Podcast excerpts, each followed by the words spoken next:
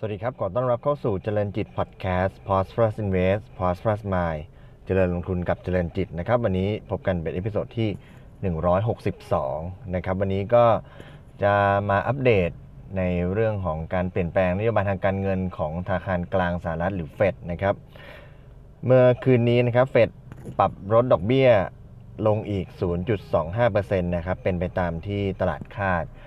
ขณะที่ส่งสัญญาณพัก การปรับลดดอกเบี้ยนะครับจากสำนักข่าว InfoQuest นะครับคณะกรรมการกำหนดนโยบายการเงิน FOMC ของธนาคารกลางสหรัฐหรือว่าเฟดนะครับมีมติ 8 ต่อ 2 นะครับ ปรับลดอัตราดอกเบี้ยระยะสั้นอีก 0.25%สู่ระดับ 1.5 ถึง 1.75%ในการประชุมเมื่อวานนี้ ตามที่ตลาดการเงินคาดเอาไว้นะครับ แต่ว่าอย่างไรก็ดีเนี่ยเฟดส่งสัญญาณพักวงจรการ ปรับลดอัตราดอกเบี้ยลง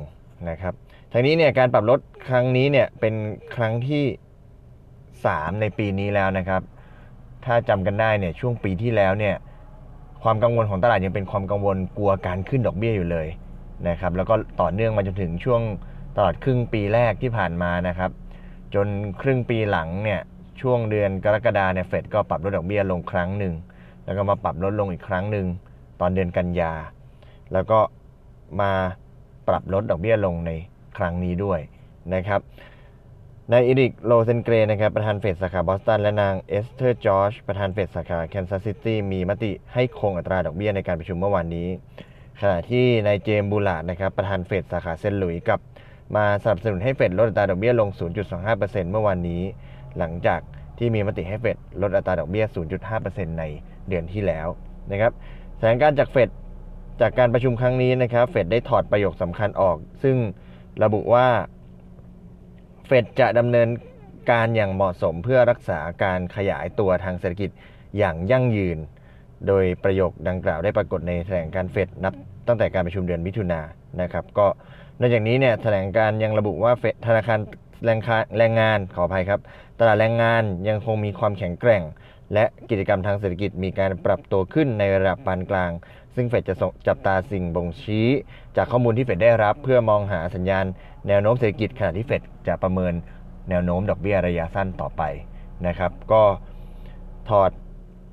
อประโยคสำคัญออกไปนะครับ ก็จะเป็นแนวโน้มการลดดอกเบี้ยเนี่ยก็คงจะเป็นการสิ้นสุดวงจรของการลดดอกเบี้ยในรอบนี้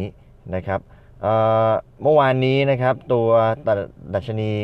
ตลาดหุ้นสหรัฐนะครับดัชนีดาวโจนส์ปรับเพิ่มขึ้น 115.27 จุด หรือประมาณ 0.43%นะครับส่วน S&P 500เนี่ยปรับเพิ่มขึ้น 9.88 จุด หรือ 0.33%นะครับโดยที่หุ้น S&P 500เนี่ยทุบสถิติสูงสุดตลอดการเป็นวันที่ 2 ติดต่อกันนะครับก็ตอบสนองต่อการปรับลด ดอกอัตราดอกเบี้ย 0.25%ของเฟดนะครับ อย่างไรก็ดีนะครับ วันนี้ก็ต้องจับตามองนะครับ เพราะว่าก็มีโอกาสที่จะถูกเทคโปรฟิตได้นะครับ หลังจากที่ตลาดรับรู้ข่าวนะครับ แล้วก็ในส่วนของตัวหุ้นในกลุ่ม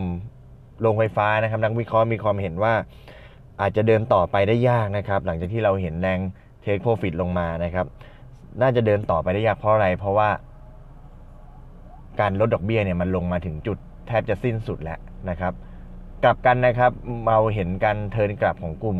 ธนาคารนะครับ ก็ธนาคารเวลาที่มีเรื่องของการปรับลดดอกเบี้ยเนี่ยแนวโน้มดอกเบี้ยไม่ว่าจากสหรัฐก็ดีหรือว่าบ้านเราก็ดีเนี่ยมันเป็นไปในทิศทางเดียวกัน เมื่อแนวโน้มเป็นการลดดอกเบี้ยเนี่ยกลุ่มธนาคารก็ย่อมจะได้รับผลกระทบนะครับ แต่ว่าก็อย่างที่เรียนนะครับ การความเห็นของเฟดเนี่ยมองว่า การปรับลดดอกเบี้ยเนี่ยเป็นการสิ้นสุดวงจรของการปรับลดดอกเบี้ยไปเรียบร้อยแล้วนะครับการปรับลดดอกเบี้ย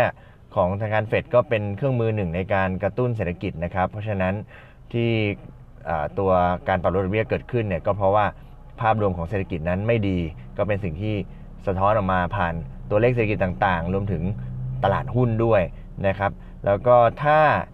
ในระดับลำดับถัดไปนะครับ ถ้ามีการปรับลดดอกเบี้ยแล้วทำเพื่อการกระตุ้นเศรษฐกิจแล้ว ก็ต้องก็เชื่อว่าเศรษฐกิจจะต้องดีขึ้นนะครับ ไม่ว่าจะเป็นเศรษฐกิจปีหน้าก็ดี